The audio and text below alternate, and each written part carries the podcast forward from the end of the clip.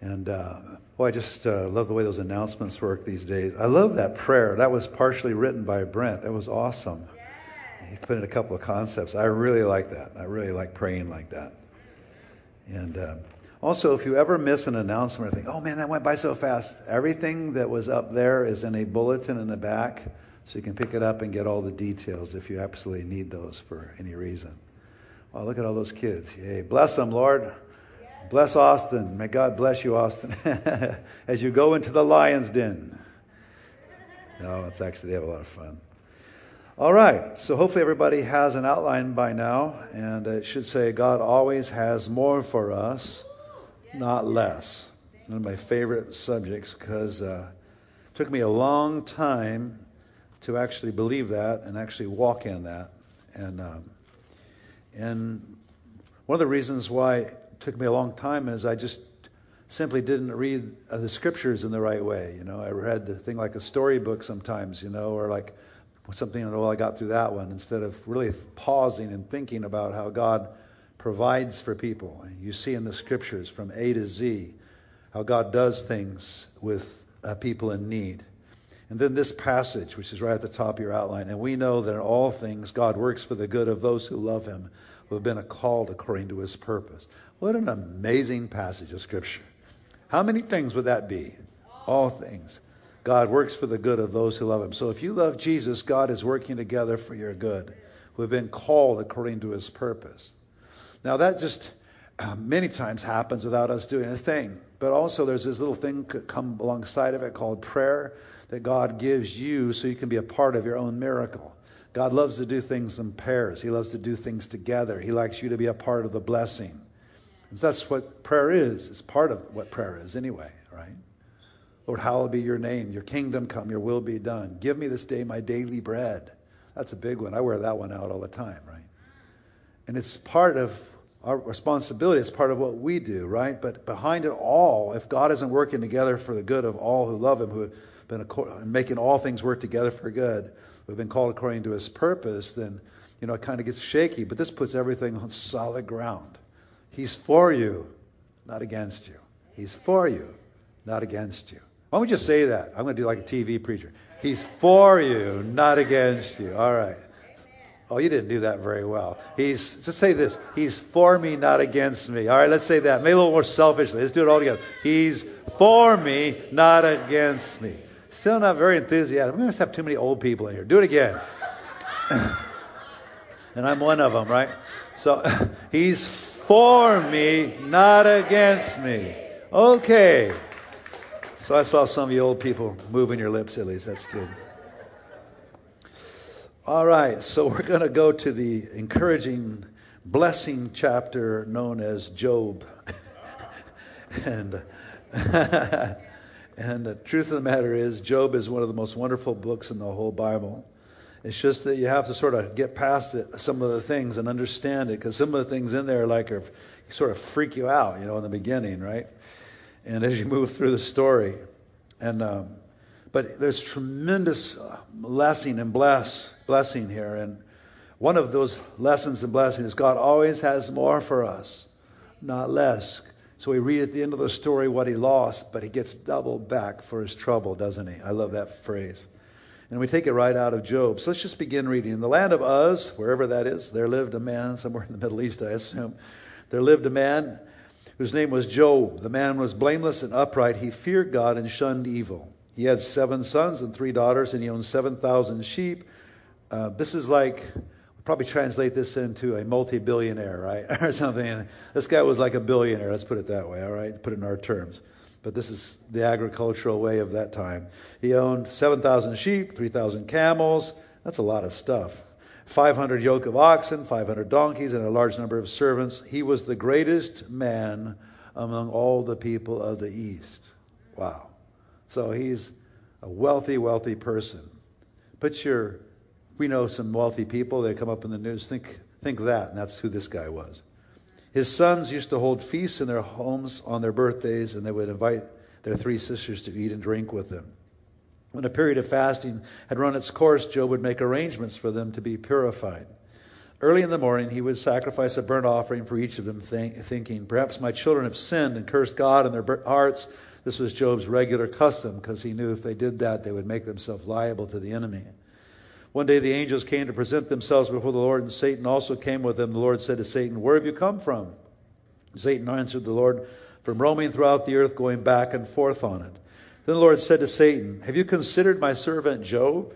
There is no one on earth like him. He is blameless and upright, and a man who fears God and shuns evil. Does Job fear God for nothing? Satan replied. Have you not put a hedge around him and his household and everything he has? Now, I want you to pause for a moment. God put a hedge around him, his household, and everything he had. Satan's challenging that. So, before we go any further, could, does God still put a hedge around everything that you have? Your, that's pretty good news, isn't it? So don't get don't lose that in, in light of what we're going through here, right? He lost this hedge; it broke down, but there's a specific reason, as we're going to see. But this hedge is very, very real for the people of God.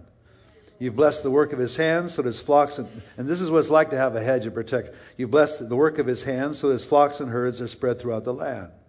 It's God's blessing to bless you financially. It's God's pleasure it's God's will, even, I would say. But now stretch out your hand and strike everything he has, and he will surely curse you to your face. The Lord said to Satan, Very well then, everything he has in your power, but on the man himself do not lay a finger. Then Satan went out from the presence of the Lord. One day, when Job's sons and daughters were feasting and drinking wine at the older brother's house, a messenger came to Job and said, The oxen were plowing and the donkeys were grazing nearby, and the Sabaeans attacked and made off with them. They put the servants to the sword, and I am the only one who has escaped to tell you. While he was still speaking, another messenger came and said, The fire of God fell from the heavens and burned up the sheep and the servants, and I am the only one who has escaped to tell you. While he was still speaking, another messenger came and said, The Chaldeans formed three raiding parties and swept down on your camels and made off with them. They put the servants to the sword, and I am the only one who has escaped to tell you. While he was still speaking, yet another messenger came and said, Your sons and daughters were feasting and drinking wine at the older brother, oldest brother's house, when suddenly a mighty wind swept in from the desert and struck the four corners of the house. It collapsed on them, and they are dead, and I am the only one who has escaped to tell you. At this, Job got up and tore his robe, shaved his head, and he fell to the ground in worship and said, Naked I came from my mother's womb, naked I will depart. The Lord gave, and the Lord has taken away. May the name of the Lord be praised. And all this Job did not sin by charging God with wrongdoing, which is pretty amazing in itself, isn't it? Wow. On another day, the angels came to present themselves before the Lord, and Satan also came with them to present himself before them. And the Lord said to Satan, Where have you come from? Satan answered the Lord, From roaming throughout the earth, going back and forth on it. Then the Lord said to Satan, Have you considered my servant Job? There is no one on earth like him. He is blameless and upright, a man who fears God and shuns evil. And he still maintains his integrity, though you incited me against him to ruin him without any reason. Skin for skin, Satan replied. Evidently, the accuser never stops accusing, no matter what. A man will give all he has for his own life. But now stretch out your hand and strike his flesh and bones, and he will surely curse you to your face. The Lord said to Satan, Very well then, he is in your hands, but you must spare his life. So Satan went out from the presence of the Lord and afflicted Job with painful sores from the soles of his head to the crown of his head, pain of his feet to the crown of his head. Then Job took a piece of broken pottery and scraped himself with it as he sat among the ashes. His wife said to him, Are you still maintaining your integrity? Curse God and die. He replied, You are talking like a foolish woman. Shall we accept good from God and not trouble? And all this Job did not sin in what he said. Evidently, what we say counts in heaven. Evidently, heaven examines what comes out of your mouth. I think this is a broader concept, more uh, a concept that we shall we say in more in depth and understood in the East more than it is in the West, where words tend to be more flippant and, and uh, meaningless. But the truth of the matter is, our words count.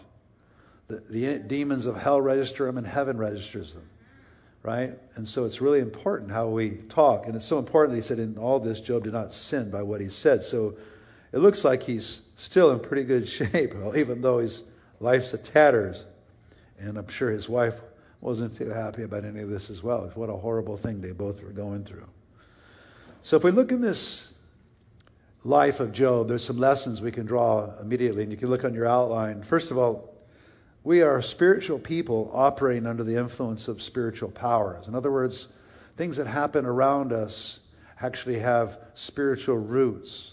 It's so important that we understand this. In a secular humanistic culture, this is one of our weakest points. We have a really hard time with understanding supernatural phenomena. Our culture sort of organizes it out, right?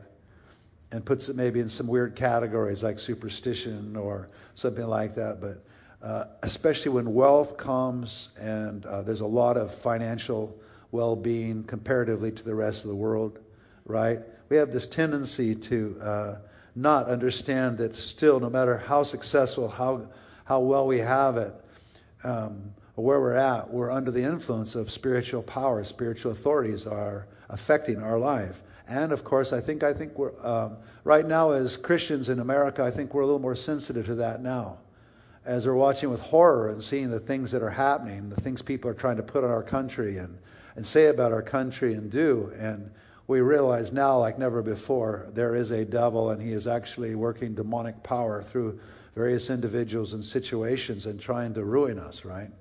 I think it's so important to understand that, you know, and uh, the scripture is very clear about that. But there's also a hedge of protection for those who serve God. We see this in these verses, right? Verses 9 to 12. Satan recognized it. Have you not put a hedge around him and his household and everything that he has? He's blessed. He's doing well because of you. Oh, man. I just think that uh, one thing that's a weakness in my life, and I've watched it maybe in the church as a whole, we just do not say thank you enough for what we have. Just go and spend some time in another nation for a while, and I'll tell you what, you come back thanking God. It's a real spiritual weakness. We have no idea how much we really have and how much we've been protected, right? And, uh, and so there's a hedge of protection for those who serve God, but Satan tries to break through our hedge as the thief who steals, kills, and destroys, uh, destroys. So God says, I came that they might have life abundantly, right? And then it says the next part, but the thief comes only to do three things steal, kill, and destroy. Whether you believe in him or are aware of him, whether you're actively in this battle praying for good to happen in your life, you must understand no matter how you believe about the matter, it doesn't make this go away. These facts go away. Sometimes in a culture where there's so much money and so much blessing, one of our weaknesses is that we are not aware of a real devil. Uh, we are not aware of demonic power circulating in and around us. And then when something gets stolen or something happens, it hits us twice as hard because we're not aware that the thief can come and steal, kill, and destroy. So we don't take precautions. We don't pray. We don't walk circumspect. And so sometimes I think when trouble happens, it hits us twice as hard because we're not equipped, both in the negative to understand when negative things happen, but in the positive to understand that God is for you, not against you, and whatever has been stolen can be repaired, paid. Whatever he tries to take can be uh, paid back. And as we see in, uh, in Job's case, double back. So whenever I lose something, I always pray double back, double for my trouble. It rhymes, right? So God's all powerful and good all the time. Even if we experience the loss of something good, God wants us to know, wants us to have more, not less. That's why this passage in Romans 8:28 at the top of your outline is so powerful. We know that all things God works for the good of those who love him, who have been called according to his purpose. Isn't it nice to be in that kind of management situation? It's amazing how we forget that. And I like the part where it says in all things. He's working in all things, not just one or two or five or ten, you know, all things. Sometimes we have sacred areas where we've experienced so much defeat. I say sacred to the devil, actually. We've experienced so much defeat that we don't know that even those, uh, those things could be working together for our good. Maybe some of you have been addicted to drugs. Maybe some of you have been in a situation with your family life. Could you consider something with me? The most important part of your life is not here, it's there. It's what happens after this life.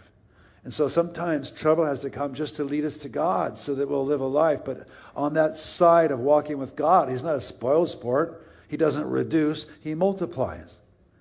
As we'll see. Even in this story, what Job get? He got double for his trouble, except for his sons and his daughters, right? He got one more of those exactly for what he lost because guess what? Your sons and daughters go with you to heaven. He'll see all them. all those will be together with him in heaven. The seven and the three and the seven and the three. So in heaven with him, and we have to have that as heaven's perspective sometimes because that's the real perspective. That's the real understanding. So we have to understand heaven as it affects us on earth, and then heaven as it affects a time when there will be no more time. Right? We'll be with God forever and ever. And that's the time we should be living for as well as this time. Unfortunately, in our culture, we lose sight of that. We have a, a tendency to focus on the now and nasty now. We're very secular, humanist in culture. So that means you focus on now and don't think much for whatever happens later, especially in the afterlife. But what happens in the afterlife is where all the action is. That's for eternity. This is just for a few years, right? Jesus taught us there's a natural and a supernatural death. This is D on your outline. And and life and life process. There's a in the natural and the supernatural. There's death and life process, right? So like we're in the natural, the law of sowing. And so if you look at John 12, it talks about a seed actually dying to itself so it can come to life, right? Or pruning, when you prune, you know, I pruned some bushes, man, and I'm not really good at it, man. I thought that thing would never live again. Right? I, I thought I completely.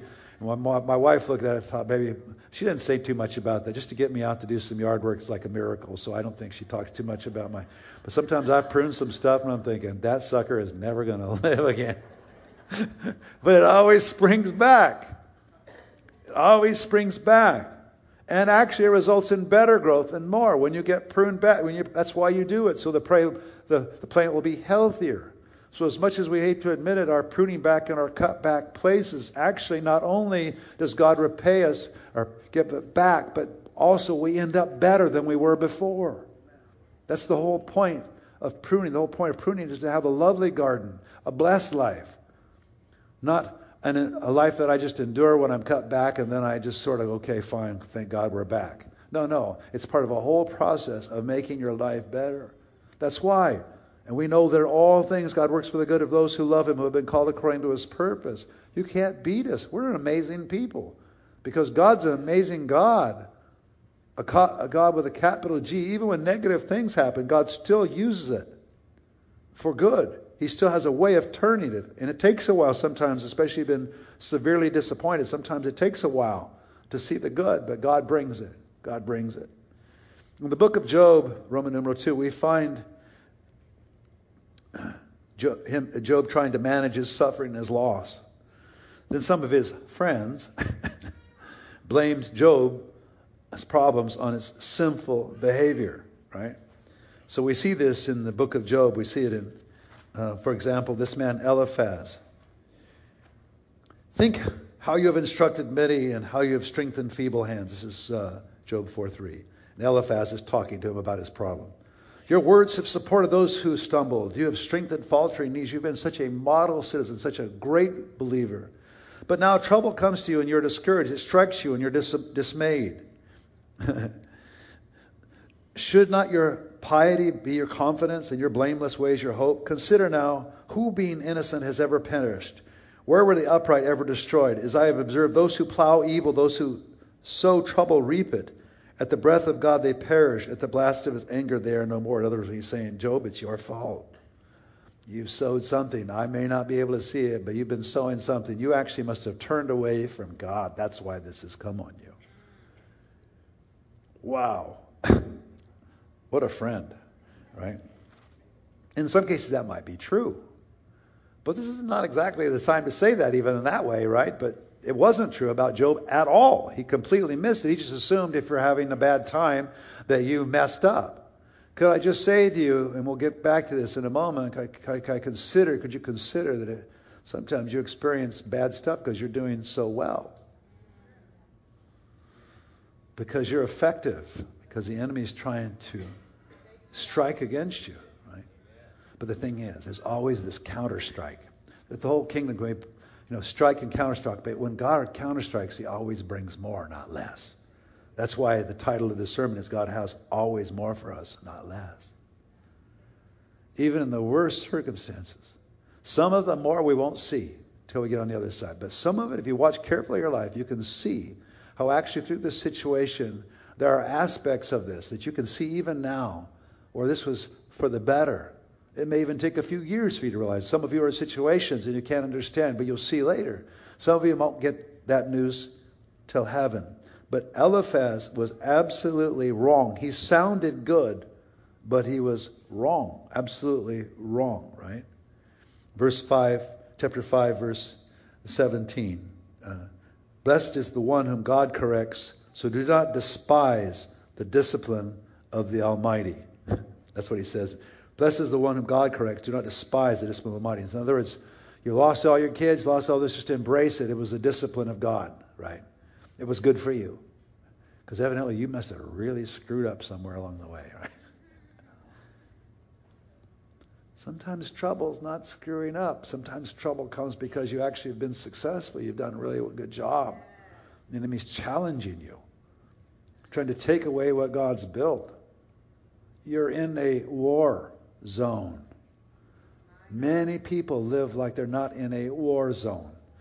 I wish it wasn't a war zone, but it will not stop until you go to be with Jesus in heaven then your war is over, at least to that place, right? I don't know what happens exactly in the eons, eons of whatever, however you measure time or not time, but anyway. So there's another character. His name is Bildad. You know, like friends like these, who needs enemies, right? I mean, that saying is so true, right? Bildad. Then Bildad, the, so they're all trying to make heads or tails of this guy that was the most mighty, famous man the whole earth and they knew had been serving God so faithfully. And they're trying to make sense of it, so they figure, well, the only thing that must have happened is this guy screwed up somewhere. There's something he's doing that's like we can't see, uh, and he's trying. They're trying to get him back to normal, right? Then Bildad the Shuhite replied, "How long will you say such things? Your words are blustering wind. Does God pervert justice? Does the Almighty pervert what is right? When your children sinned against Him, He gave them over to the penalty of their sin. Now it's even getting more serious." Furthermore, your sin, your children sin, and that's why they're dead too. Woo. Okay, now look at this. We're all looking at it and going, "Man, this doesn't look so great," you know, because we know the story. But I wonder how many of us have been in that place of giving platitudes to people, saying things that sound sort of scripturally there, but really weren't God's heart for you to say, and really isn't the truth of what God's doing right? It's just that you go there when you actually have suspicions yourself that God's any good. or maybe suspicions that God's not good all the time, right? Or maybe He left something out of your own life or whatever. We just assumed it's our fault or sin. But this person didn't do anything wrong, but there is a malevolent power, and this is all the more why we should be serving God. Because again, Here's what the Bible says about him the thief comes only to steal, kill, and destroy. So there's a malevolent power, supernatural power, trying to do that in the earth over all of us, right? But if you, he says, seek God earnestly and plead with the Almighty, this is Bildad's take on the whole thing. If you are pure and upright, even now he will rouse himself on your behalf and restore you to your prosperous state. Your beginnings will seem humble. Don't worry. You'll, you'll get back on track. It'll be humble at first, so prosperous will your future be, right? Again, same thing. He's the other guy said, right? Your sinful partner, your your sinful behavior did it. If you have sinned, let me go on to this. I want to go on a little bit further here. So let's just go to A. God and Job had a different opinion, all right? So here's what their opinion. In other words, they're saying this is what Job's state of affairs was. But this is what God said Job's state of affairs was. Look at Job 1 8, at the very beginning. Then the Lord said to Satan, Have you considered my servant Job? There is no one on earth like him. He is blameless and upright, a man who fears God and shuns evil. So this is a scary scripture on one side because he didn't do anything wrong. When we have problems, we always suspect, well, maybe we did something wrong. This actually, this guy actually did everything right. He did so much right that God's bragging on him. And the enemy comes after him. And did God not know that he would come after him? Yes, he did. Did it was it shocking? Did God say, oh man, I shouldn't have said that? Man, oh man, did I mess up? Man, now look what the devil's done. It's out of control and my servant Job's suffering and I gave him, oh my God. No. God has a bigger plan than that. He, he has these things he, he works out, right? That's why, again, we know that God, in all things, God works for the good of those who love him who have been called according to his purpose. Not the least of which, even we're looking at this, who knows how many th- hundreds, thousands of years this happened? And we're all talking about this guy now. Think about that. All through hundreds and hundreds and hundreds, thousands of years of church history, and we're talking about Job, right? I think God had quite a story to tell with him. And so, God had a different opinion about the whole thing. And Job did too.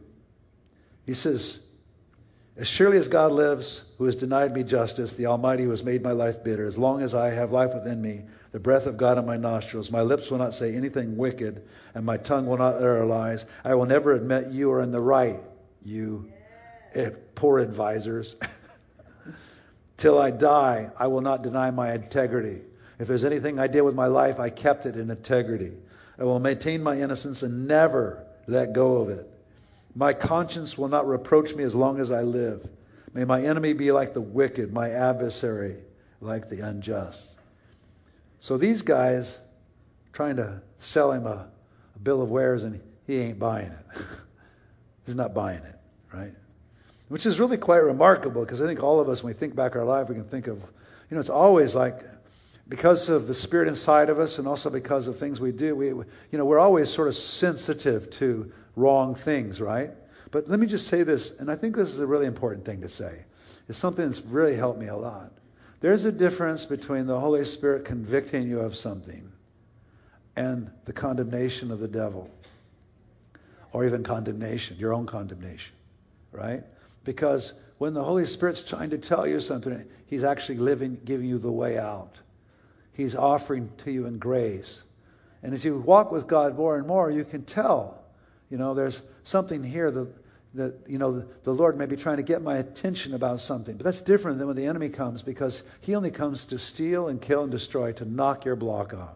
He has come, sometimes you can tell even by the ferocity of it. He's just coming to steal everything. Matter of fact, that's the hard thing about the devil. And when there's no resistance offered, or when we just continue to sin and sin and sin and, and ignore things, the, the thief comes to take everything. He doesn't just come for a little bit, oh, I'll just give a little part of my life, right? So, in that sense, yes, there's some truth here. But Joel's, Job's saying, you know what? I got that covered. And the great thing about believers is, is so wonderful. The cross goes before us. All the sins were put on that cross. And when you make a mistake, you confess your sins.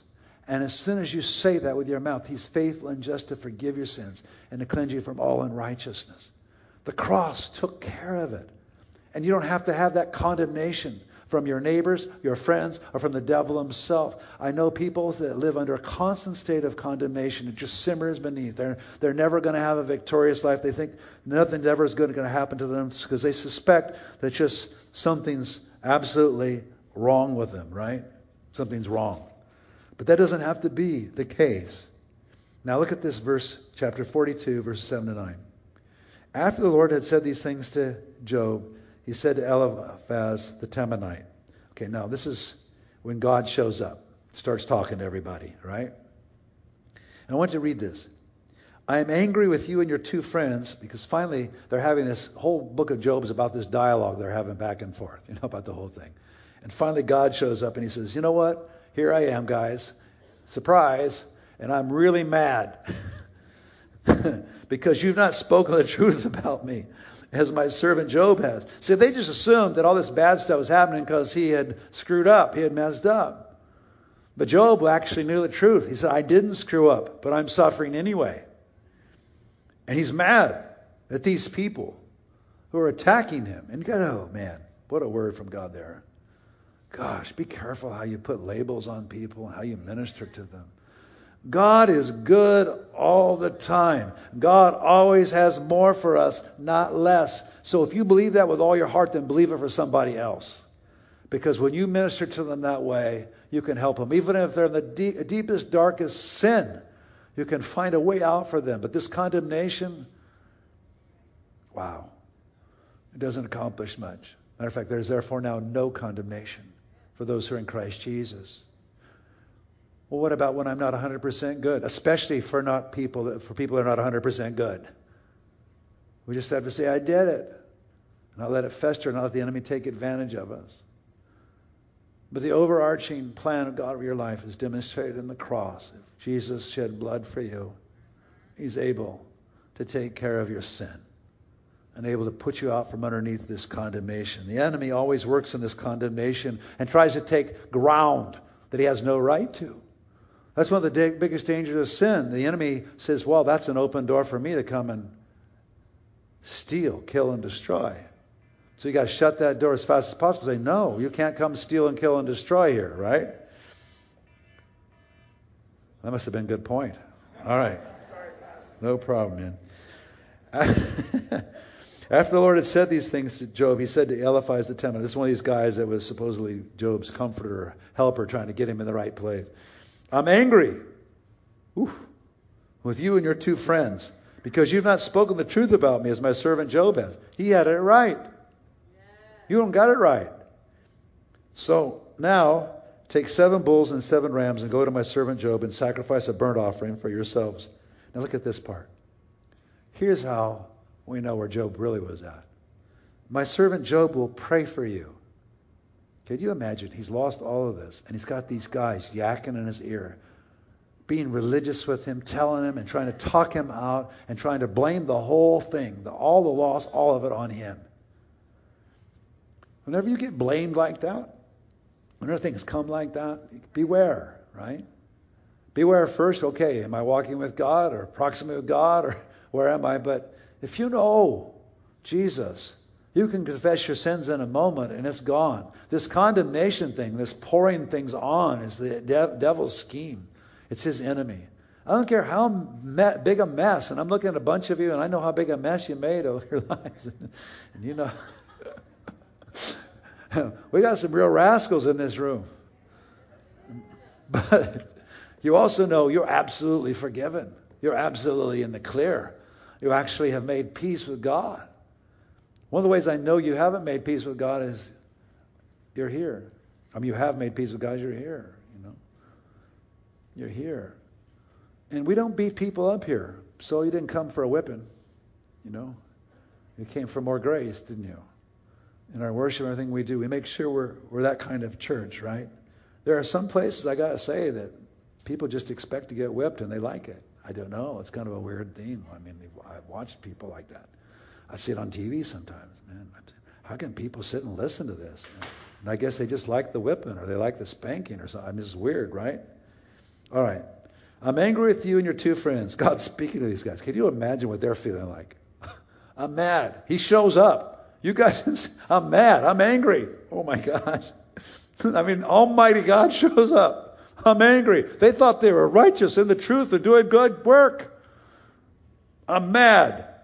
So now take seven bulls and seven rams and go to my servant Job and sacrifice a burnt offering for yourselves. Look at this part now. Okay. So if I were Job, I'd be going, oh, wow, this is really great. This is good. Tell him, God. Tell him, oh, boy, this is good, you know. My Job, but then God turns to Job and says, my servant Job will pray for you, and I will accept his prayer and not deal with you according to your folly. You've not spoken the truth about me as my servant Job has. Wow. So he's been wrong, but now God turns to him and says, I don't want you accusing them either. You pray for them, pray a blessing over them. So even Job's got to make a turn because he's mad. I am sure he's really upset. Now he's got to turn and be like God. And he prays for the blessing over these people that have accused him wrongly. Wow, what a lesson for us. That may apply to somebody in this room. I, I don't know, but that'd be just like God to do that kind of thing, right? Because nobody has a corner on righteousness. We always, we all sin with our mouths. We do crazy stuff, right? When God spoke directly to Job, he said, Job, he said, "Who is this that obscures my plans and words without knowledge?" So he's speaking directly to Job as well, right? So finally, he he deals directly with Job, doesn't he? Then the Lord spoke to Job out of the storm. He said, Who is this that obscures my plans with words without knowledge? Brace yourself like a man. I'll question you and you'll answer me. Where were you when I hid the earth's foundation? Tell me if you understand. Who marked off its dimensions? Surely you know. Who stretched a measuring line across it? On what what's, where its footing set, or, or who set its cornerstone? While the morning stars sang together and all the angels shouted for joy. He's just saying, Job, listen, I don't make messes. I clean them up. And I know you've been a little discouraged, and these friends haven't made it any better for you. But I want you to know I'm on your side. And even though you don't understand, I want you to know that I set this whole thing in motion. And when I made this world and I made you, and let's just say this, and when I sent Jesus, it was for your good. And we know that in all things, even bad things, God works for the good of those who love him, who've been called according to his purpose. Romans 8, 28. Both Job and his friends, this is B2, 2B2, or 2B1. Both Job and his friends obscured God's plans without knowledge, even though they poured out lots of knowledge about God. Man, they were just pouring out knowledge right and left. Job had his say. They all had their say about what was right and what was wrong, right? His friends were wrong. Job's pain wasn't due to his unrighteousness. Job was wrong, believing God had become unjust and unloving. Oh boy, that's an easy place to go, isn't it? I tell you, I think some of you that knows enough scripture, like me and and maybe you know a number of us know of Scripture. We we know that God's unju- not unjust and unloving, but sometimes it's really hard to let that register in the inside of you. Right? You believe it with your head and your mouth, but something inside of you says, "This I just I'm really having a hard time coping with God." You know what's good about this? If you're in that place, just be honest and say, God, I'm, I'm mad at you. I just, this doesn't feel right. I, I, I'm, I'm upset. Job was wrong, believing God had become unjust and loving. But I think it's okay to admit it and say, Lord, I, I think you're wrong. I, I don't know why you would even allow this to happen in my life. Right? Both Job and his friends lost sight of God's love and his plans to transcend suffering and circumstances. I love this passage in Jeremiah 29. I won't read it, but he speaks to Jeremiah the prophet about what's going to happen in the future. And he tells him, man, I think I'll read it. I like it too much. I'll read this passage. The nation had been uh, was, was going to be exiled, and he's prophesying this. But then God always has this thing for all of us. Even we're in exile for exile for a while, it never stays that way, right? They weren't meant to stay that way. There was a purpose for which they went, right? Part of it was their own sin, and they were eating the recompense of that. But look at what he says about this in Jeremiah 29:10. This is classic. This is what the Lord says. He says, "Okay, you guys you're going to end up in another land. I'm banishing you from the land. But look, when 70 years are completed for Babylon, I will come to you and fulfill my good promise to bring you back to this place." For I know the plans I have for you, declares the Lord plans to prosper you, not to harm you, plans to give you hope in a future. Then you will call on me and come and pray to me, and I will listen to you. You will seek me and find me when you seek me with all your heart. I will be found by you, declares the Lord, and I will bring you back from captivity. I will gather you from all the places where I have banished you, declares the Lord, and I will bring you back to the place from which I carried you into exile. Now, the thing about it is, this is all short circuited with Jesus, I think. But even then, we're in a place, sometimes we put ourselves and we end up in, by our own sin, in a place of exile. But God always promises to bring us back. He'll get us back. And with Jesus interceding for us, it's, you know, who knows how many years it will take. But Jesus, there's a special place for believers. This not, wasn't even the case. And so Daniel the prophet literally prayed for 70 years this promise back to God. And they probably quit praying after six months in that dark place where they'd been exiled, right? Daniel kept at it. We know for sure he and a couple of his friends were complaining. He was looking forward. And when the 70 years came about, he was ready. He was watching for the answer. And when it happened, he was there and he responded. And God began to send him back. What an amazing thing this Daniel was. He was keeping track of the promises of God on this side of the resurrection, keep track of the promises and grace of God. Take those promises to the bank. All your children will be taught of the Lord. and great will be their peace. How about that one? And hundreds like it. God's actual plan for Job was more, not less. Roman numeral three. First, Job received a new revelation of who God really is. He, even Job, who had been so faithful, he received new revelation of who, who God really is. Let's, and many times, we, I think sometimes we take these trips just because of, uh, of that, because God's showing us a new thing. He's actually showing us deeper love and more compassion. And guess what? When you get more compassion and deeper love, when you experience more with God, guess what? It spills out of your life and you're even better than you were before, right? Then reply, Job replied to the Lord, I know that you can do all things. No purpose of yours can be thwarted.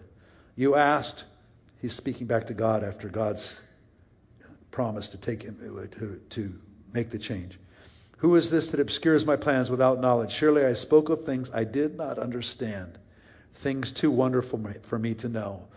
He was complaining about the affairs of his life and he was upset and angry and he lost everything, right?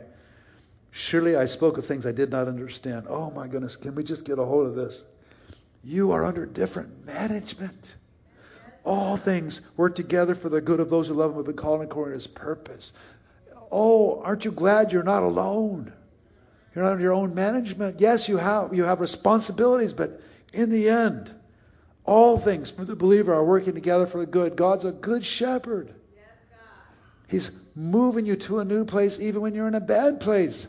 Good news is on the way even when there's been bad news. You said, Listen now, and I will speak. I will question you, and you will answer me. My ears had heard of you, but now my eyes have seen in you, seen you. Therefore I despise myself and repent in dust and ashes. After the Lord, oh, that's so good, isn't it? I, I just want to pause for a minute. wow. Therefore I despise myself and I repent in dust and ashes. He's, my ears have heard of you, but now my eyes have seen in you, seen in you. I heard, but now I've had an experience with you, God, and this whole thing has brought you back, and now you're better than ever. I think that's the way we need to come out of our troubles and trials. God is better than ever. God proves himself to be better than ever. That's why this passage in Romans is so powerful. And uh, so I don't know where you are in the middle of your trial, the beginning, the middle, or the end, right? Maybe some of you are just coming out and you're in the good place again, right? Where you can see things more objectively and see the blessing and see it. Some of you maybe are in the middle, wherever, but my ears heard of you, my, but now my eyes have seen you. That's where you're all going as believers.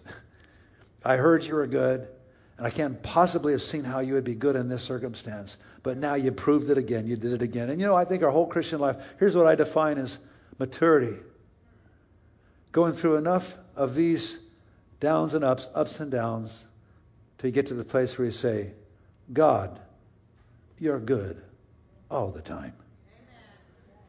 God, you're good all the time.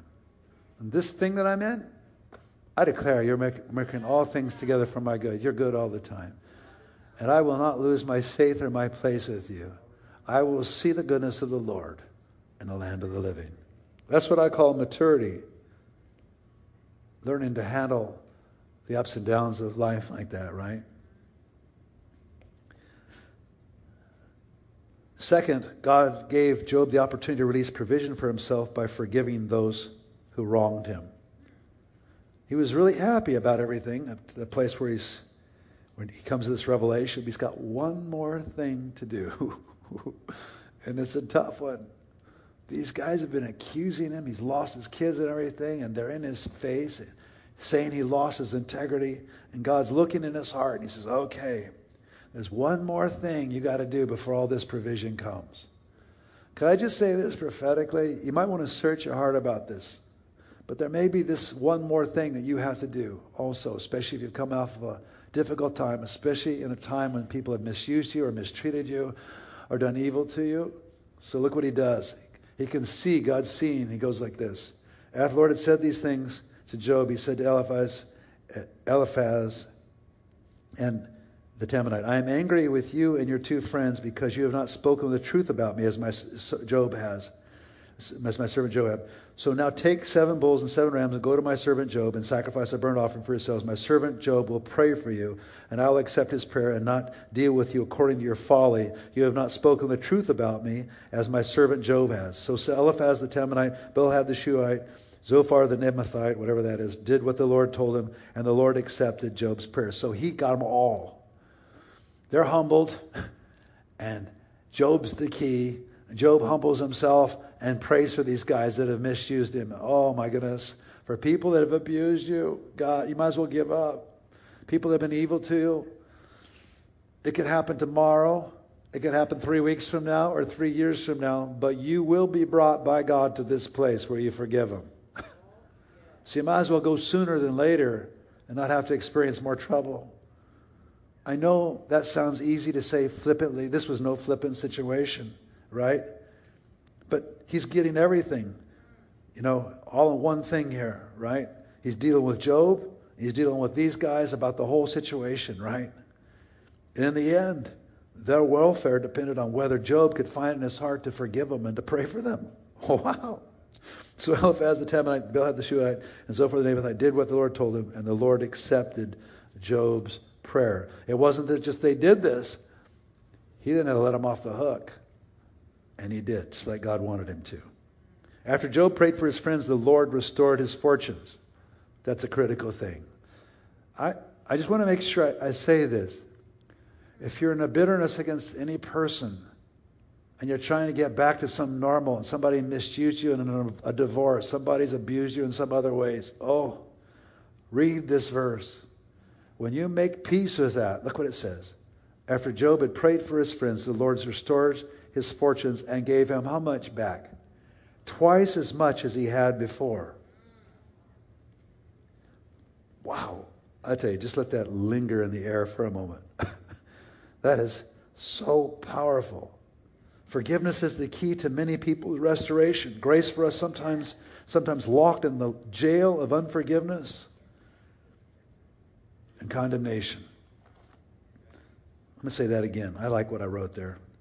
Good job, Mike.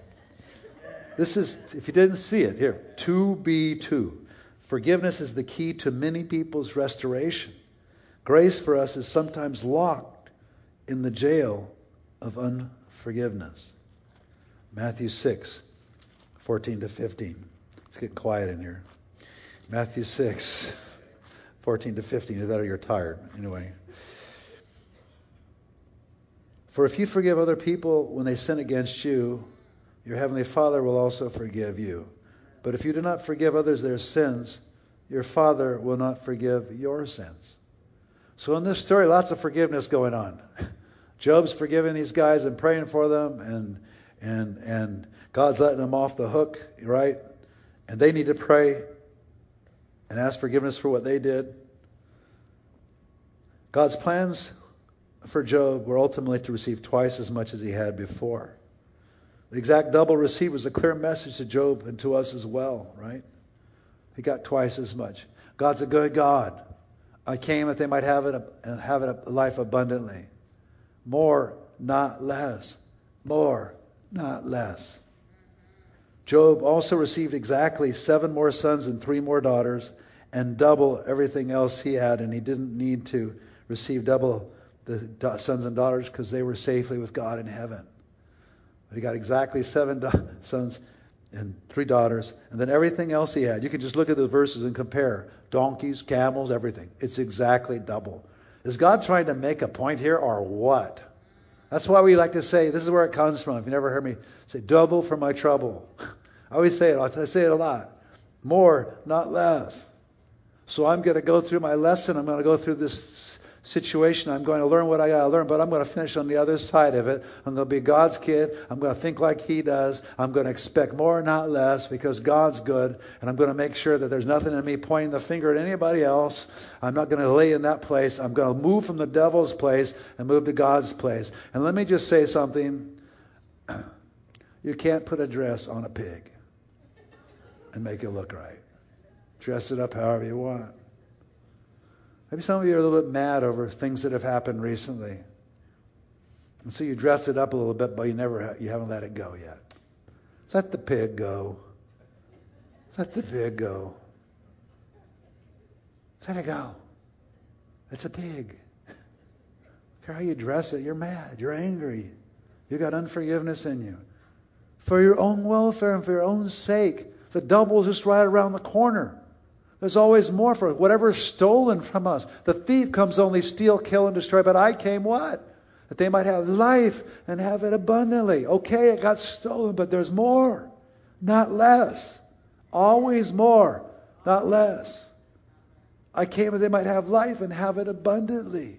The other guy's the one that takes away, I add. Yes, and sometimes it may seem like, God, why did you allow this or why did this happen or whatever, but I'm behind it all. I am so big. I'm over the whole universe. I see the end from the beginning. Many stories in the Bible prophesied the more, not less, of what God accomplished through Jesus. And I just want to just turn to Isaiah 53. If you've never gone to these sections, Isaiah 53 and 54, they are so amazing. And I just want to read these verses, right? Kind of underlying what I've been saying. So this is about Jesus. This is a prophetic word about Jesus, spoken hundreds of years before it happened. Isaiah the prophet's getting this revelation of what's going to happen when God sends his son. Isaiah 53 is about that crucifixion. It's actually, it's actually telling exactly what was going to happen. He was despised and rejected by mankind, a man of suffering and familiar with pain. Like one from whom people hid their face, hide their faces, he was despised, and we held him in low esteem. Surely he took up our pain and bore our suffering, yet we considered him punished by God. That was the whole thing. In Israel, well, he must have deserved this because if he's God, he wouldn't have gone to the cross. Nobody ever considered that he would go to the cross because actually they needed forgiveness. They figured it out some later, but this was too big a concept. We considered him, hey, he was crucified. He wouldn't have died if he was innocent. Stricken by him and afflicted, but he was pierced for our transgressions, the irony of the cross. He was crushed for our iniquities. The punishment that brought us peace was on him, and by his wounds we are healed. More, not less. More, not less. Verse 10 Yet it was the Lord's will to crush him and cause him to suffer, and though the Lord makes his life an offering for sin, he will see his offspring and prolong his days, and the will of the Lord will prosper in his hand. After he has suffered, he will see the light of life and be satisfied. By his knowledge, my righteous servant will justify many, and he will bear their iniquities, and so on and so forth.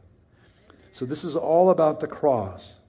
And then Isaiah 54, which is the next chapter over, is all about what was bought at the cross.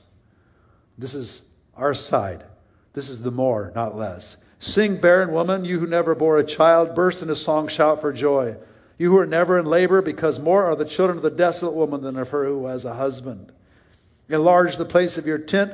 Stretch your, stretch your tent curtains wide. Do not hold back. Lengthen your cords. Strengthen your stakes. This is what Jesus bought. This is the more Jesus bought for you on the cross. You may have some times, or it looks like it's interrupted, or, or, or tipped over, or messed up, but this is what the cross bought. This is the abundance. This is the thing that speak of the more, not less.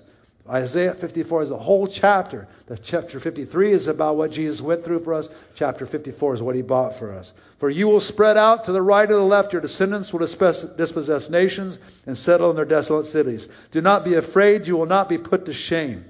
Do not fear disgrace. You will not be humiliated. You will forget the shame of your youth and remember no more the reproach of your widowhood. For your Maker is your husband. Wow.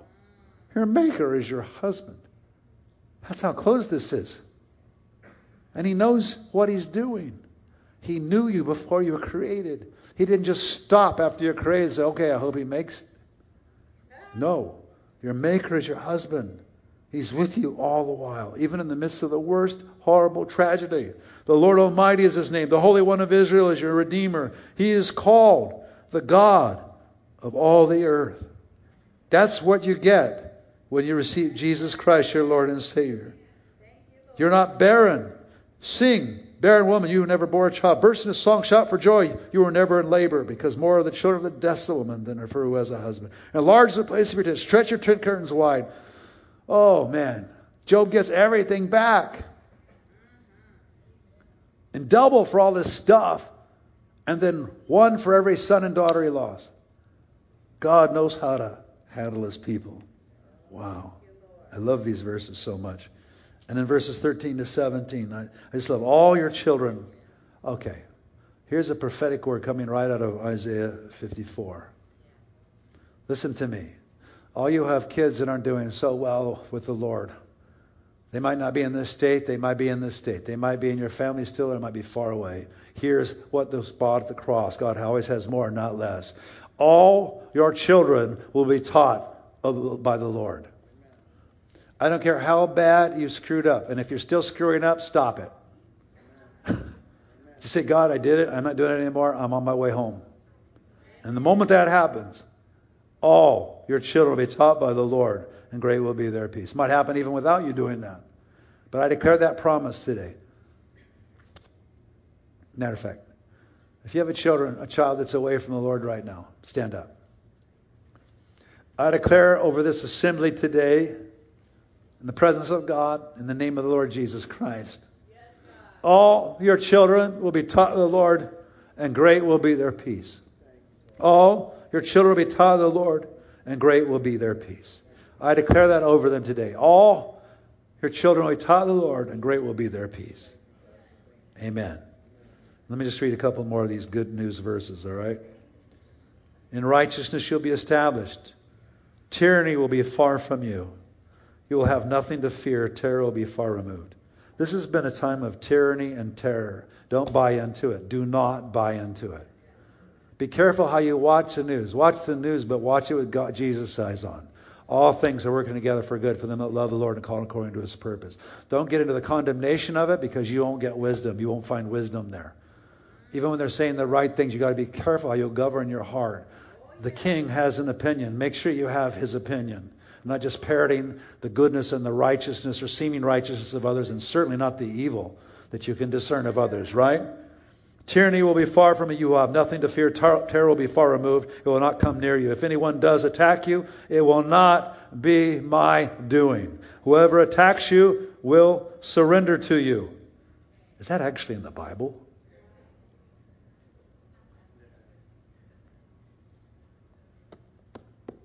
Oh, the world. They're attacking the church again. What are we going to do? Look what they're doing. It's horrible. What are we going to do? If anyone does attack you, it will not be my doing. Whoever attacks you will surrender to you. Oh. Then I might have something to say about this whole thing. Right? I'm not helpless. I'm not hopeless.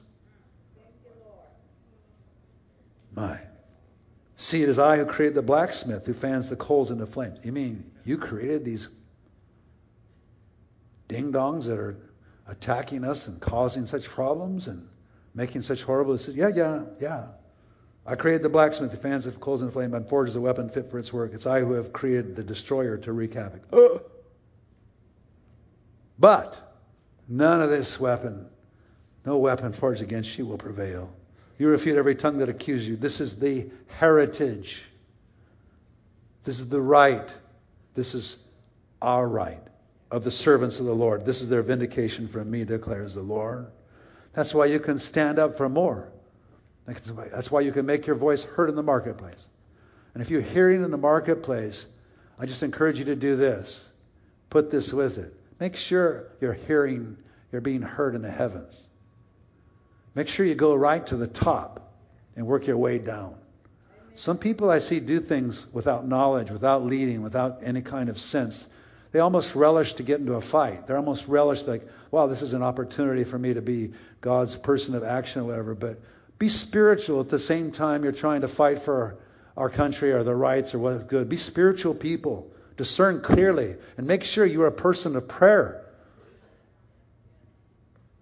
Wherever I bind, right? Where it's happening on both sides, in heaven and earth. I can bind things in heaven that are causing things that are happening on the earth, right? And I can loose things in the heavens to loose things in the earth. This is the time for us to be prayerful, to take up our right, take up our place in God, to intercede and to fast and to pray because we've been given this kind of power and this kind of authority, right? Wow. What an amazing thing that is.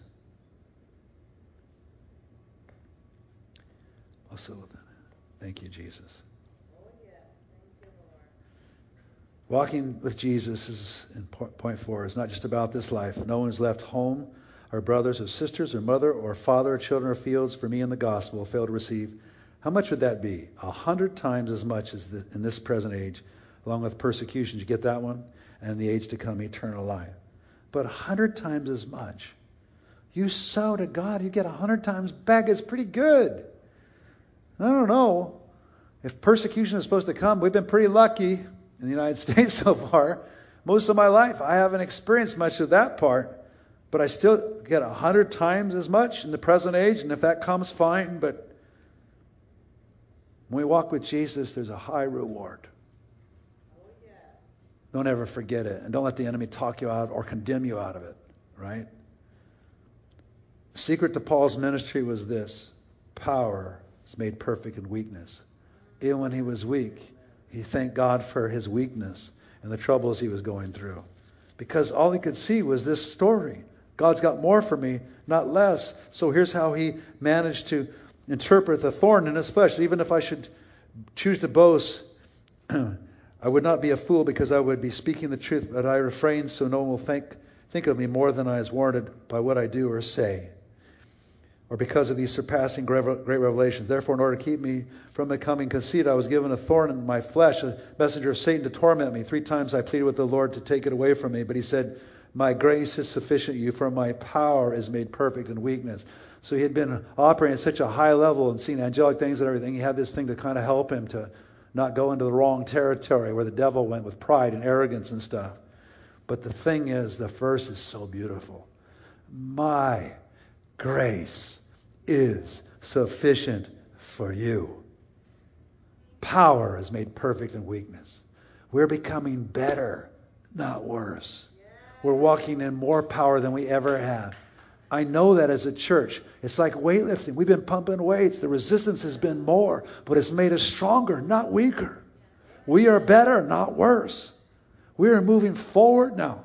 I can feel it in my own spirit. I feel like I'm buffer in here, right? Is that a word? Therefore, I will boast. Are you kidding me? This part I haven't gotten to yet. I haven't got to this part yet. I'm with you all the way, Paul, but I'll boast all the more gladly about my weaknesses so that Christ's may, power may rest on me. I'm still working on that one a little bit, right? That's why, for Christ's sake, I, I delight. I delight. Wow. So, Lord, I have a little bit more. I got to confess, I have a little bit more to go on this one. I delight in weaknesses and insults and hardships and persecutions and difficulties. For when I am weak, then I am strong. Because God has more for me. He overcomes. He uses the weakness and the humility of the whole situation, and it makes me even more powerful. And He blesses me even more. You just can't keep us back. Can't God keep God's kingdom back? What shall we say in response to these things? If God is for us, who could be against us? I'd like us all to stand. I want to read as the last thing Romans chapter 8. Lord, we thank you for these verses. Thank you that we're getting more, not less. Thank you, Lord, that you're moving us ahead.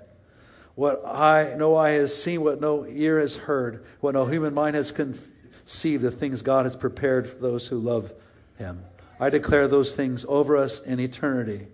And I want to just say these things from Romans chapter 8 verses 31 uh, to 39. What then shall we say in response to these things? All these things I've been talking about. What shall we say in response to these things? If God is for us, who can be against us? I don't care what you're facing, where you're going, what you have to do tomorrow or the next day. God's for you. Then who can be against you? Thank you, Lord. He did not spare his own son, but gave him up for us all. How will he not also, along with him, graciously give us all things? Good things. He knows how to bless you.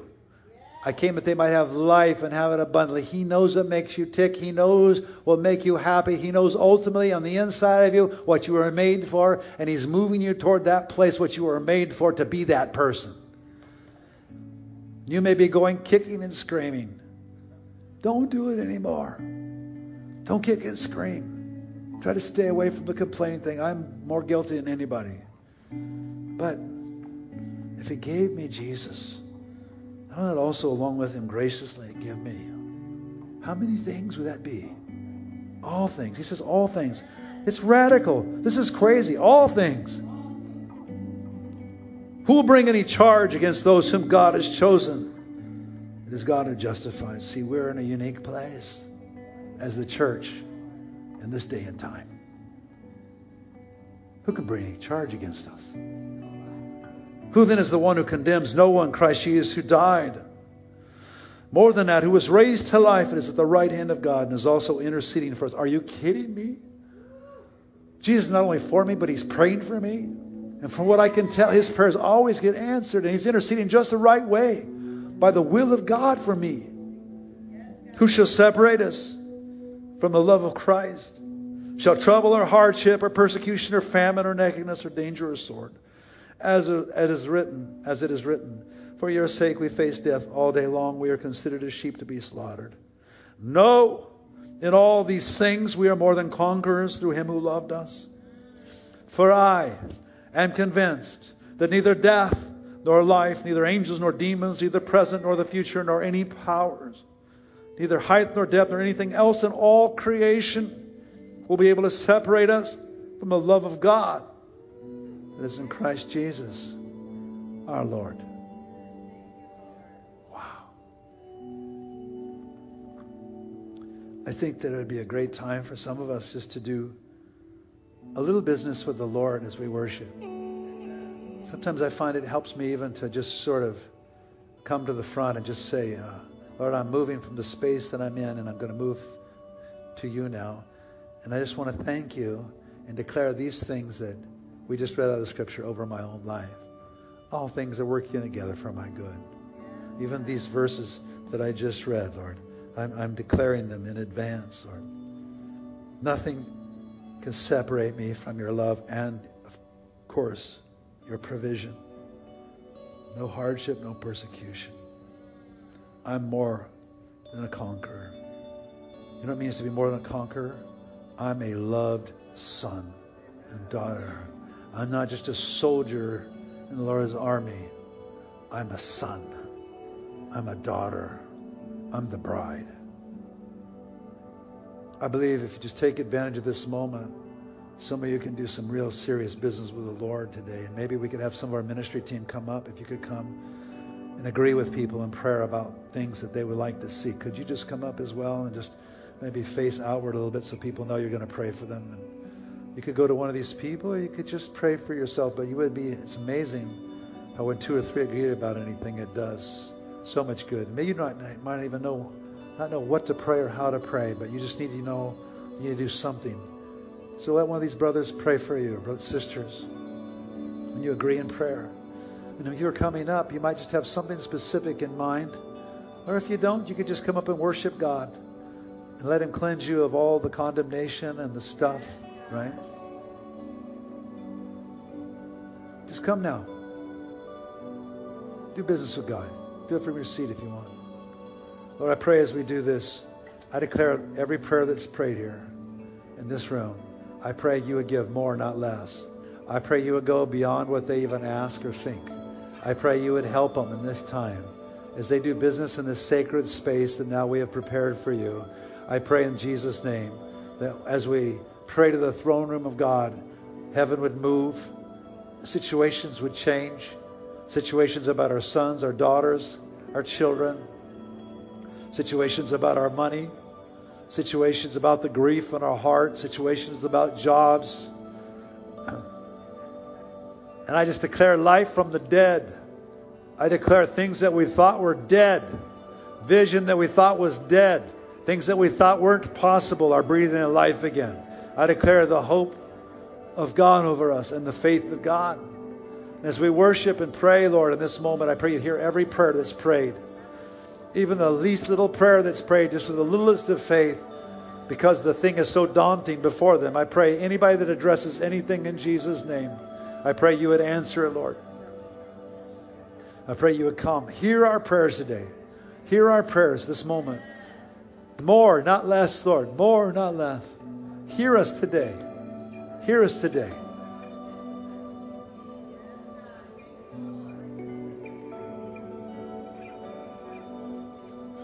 And over our region, our area, your kingdom come. Over our government, the United States government, your kingdom come. God, I pray, God, righteousness would spring up. I pray you bring righteous men and women forward in the government. We pray for our government like you told us to pray, Lord. We want more in this season, not less. We want you to turn the tide. We pray you would turn the tide for our government, turn the tide for our nation. One nation under God, indivisible, with liberty and justice for all. God, you had men pen those words, and you are the only one that can enforce this. I pray, God, that this would happen, Lord, over our nation. One nation under God, indivisible, with liberty and justice for us all. We cry out to the heavens, Lord, that you would cause this to happen in our country, in our state, in our county, in our city. In Jesus' name. Let the good measure be poured out, pressed down, shaken together over your church, over your people in this time, this treacherous time. We pray over every lost son and daughter. I speak to you in Jesus' name. Get saved, lost sons and daughters. You sons and daughters that are wandering. May the Lord find you today. Bring you back. And where there's been absolute loss of jobs and opportunity, I declare God's grace all the more. More, Lord, not less. New opportunities. Where there's been loss of housing or opportunity, Lord, bring it back again. This time, good measure, pressed down, shaken together. Double for our trouble, like Job had. He lost everything and then got double back. I declare double over you. for the trouble and the sorrow of your life, may the Lord bring double back to you as you cry out to Him. Whatever the thief has come to steal, kill, and destroy, I declare, I came that you might have life and have it abundantly. I declare abundance in this house. In every nook and cranny of this house, every person, from the newest believer that barely knows how to pray to the one that's been at this a long time, I pray, God, you would hear us what we have to say today. Amen.